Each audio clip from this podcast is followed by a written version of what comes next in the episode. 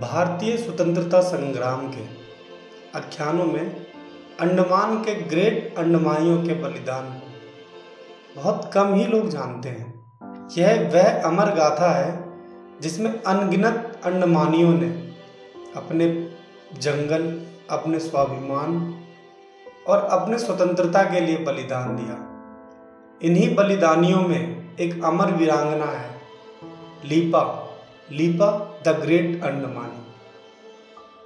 अंडमान निवासियों के युद्ध एवरडीन वॉर में लीपा ने गद्दार पति के अंश को जीवन देने के स्थान पर अपने मातृत्व का बलिदान दिया और बलिदान अमर की अलग गाथा लिखी। अंडमान निकोबार के गहरे नीले समुद्र और समुद्र तट के मोतियों की तरह सफ़ेद चमकीली रेत की तलहटी में हुए स्वाधीनता संग्राम और बलिदानियों की एक रक्त रंजित अमर गाथा आज भी रोंगटे खड़े कर देती है। यह वह समय था जब अठारह के भारतीय स्वतंत्रता सेनानियों को काला पानी की सजा के तहत अंडमान भेज दिया जाता था। Cellular jail. ये वही जेल है जिसे लोग काला पानी कहते थे। सेल्युलर जेल में मृत्यु तुल्य यातनाएँ सहते हुए भी हमारे क्रांतिवीर योद्धाओं ने स्वाधीनता युद्ध को निरंतर रखा। उन अमर वीरों ने अंतिम श्वास तक भारत की स्वतंत्रता के सिवा कुछ और नहीं चाहा। काल में ग्रेट अंडमानी जनजाति समाज पर भी अंग्रेज़ों के अत्याचार और अनाचार के बादल छाने लगे। उन्होंने वनवासियों के जंगलों को काट काट कर कॉलोनियाँ स्थापित करनी शुरू कर दी। जल, जंगल, ज़मीन के रक्षक ग्रेट अंडमानियों के लिए यह बहुत ही असहनीय था। अंग्रेज़ों का यह अभियान चल ही रहा था, तभी अचानक अंग्रेज़ों का एक सिपाही, दूधनाथ तिवारी, रॉस आइलैंड से भागकर बर्मा में शरण पाने के उद्देश्य से निकला। और वह बर्मा ना जाकर अंडमान की जनजातियों के बीच जा मिला। लगभग एक साल, चौबीस दिन में ग्रेट अंडमानियों के बीच रहते हुए वह अंडमानियों का विश्वास पात्र हो गया। यहाँ तक कि उसने वहीं के पुतिया की कन्या लीपा से विवाह भी कर लिया। कौन जानता था कि यह अंग्रेज़ों की साजिश के तहत हो रहा है? शादी के बाद लीपा गर्भवती हो गई। दूधनाथ तिवारी की गद्दारी का घटनाक्रम तब शुरू हुआ जब अंग्रेज़ों ने लगातार अंडमान के जंगलों को काटना शुरू किया। ग्रेट अंडमानी ने यह तय किया कि अब हम और नहीं सहेंगे हम इसका विरोध करेंगे, चाहे जो भी हो। और अंततः वनवासियों ने युद्ध की चुनौती को स्वीकार किया। सिपाही दूधनाथ मुँह दर्शन बना रहा। वह तो वहाँ मात्र जासूसी करने आया था। लीपा के साथ विवाह तो एक स्वांग भर था।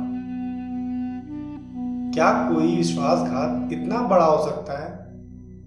जो एक माँ को मजबूर कर दे कि वह अपनी ममता की बलि चढ़ा दे।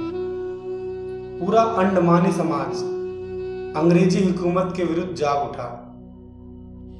अप्रैल अठारह में पंद्रह सौ अंडमानियों ने अंग्रेज़ के साथ रह रहे स्वतंत्रता संग्राम के कैदियों को जंगल काटने से रोका। यह वही स्वतंत्रता सेनानी थे जिन्हें काले पानी की सजा देकर उनके द्वारा जंगल काटने का काम कराया जाता था।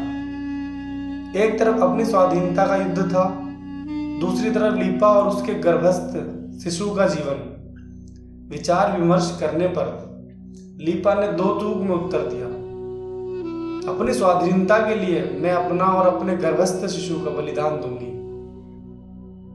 वैसे भी मुझे उस गद्दार के बीच से धरती पर एक और गद्दार को नहीं लाना। जो गद्दारी करे बेमानी करे, उसे मृत्युदंड मिलना ही चाहिए। लीपा के निर्णय ने यह साबित कर दिया कि भारतीय स्त्री राष्ट्र के लिए अपने गर्भस्थ शिशु का भी बलिदान दे सकती है। यदि उस समय लीपा ने यह निर्णय नहीं लिया होता तो अंडमानियों के लिए युद्ध करना मुश्किल हो जाता। लीपा की रणनीति तय हो गई। तब अंडमानी अंग्रेज़ों के विरुद्ध अंतिम युद्ध की तैयारी में जुट गए।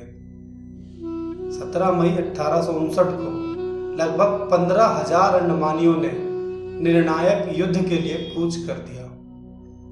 गद्दार दूधनाथ तिवारी ने एक वर्ष 24 दिन के ग्रेट अंडमानियों के साथ और विश्वास को तोड़कर अंडमानियों की युद्ध योजना, युद्ध की समूची व्यूह रचना अंग्रेज़ों को बता दी। एबरडीन के युद्ध में अंडमानियों की हार हुई। अनगिनत मौतों से अंडमान की सुनहरी धरती लाल हो गई। शेष अंडमानियों को भी ना खत्म होने वाली काले पानी की सजा दे दी गई। बच्चे, बूढ़े, सभी को युद्धबंदी बना लिया गया। अंग्रेज़ी हुकूमत ने दूधनाथ को शाबाशी दी। दूधनाथ की गद्दारी से लीपा के साथ पूरा ग्रेट अंडमानी समाज का जीवन समाप्त हो गया। लीपा को पुनः परीक्षा देनी थी। क्या कोई ऐसी परीक्षा भी हो सकती है? जहाँ पर मातृत्व को चढ़ावा चढ़ाना हो। लीपा ने अपने भीतर पल रहे देशद्रोही के अंश को नष्ट करना बेहतर समझा। ममता का बलिदान बहुत कठिन होता है। वनवासी अपने संस्कृति मूल्यों से कभी समझौता नहीं करते। इसलिए लिपा ने ममता का बलिदान दिया। अंडमानी वनवासी समाज एवरडीन युद्ध को कभी नहीं भूल पाया। अमर वीर बलिदानियों के साथ सर्वप्रथम लीपा के बलिदान की गाथा को स्मरण किया जाता है।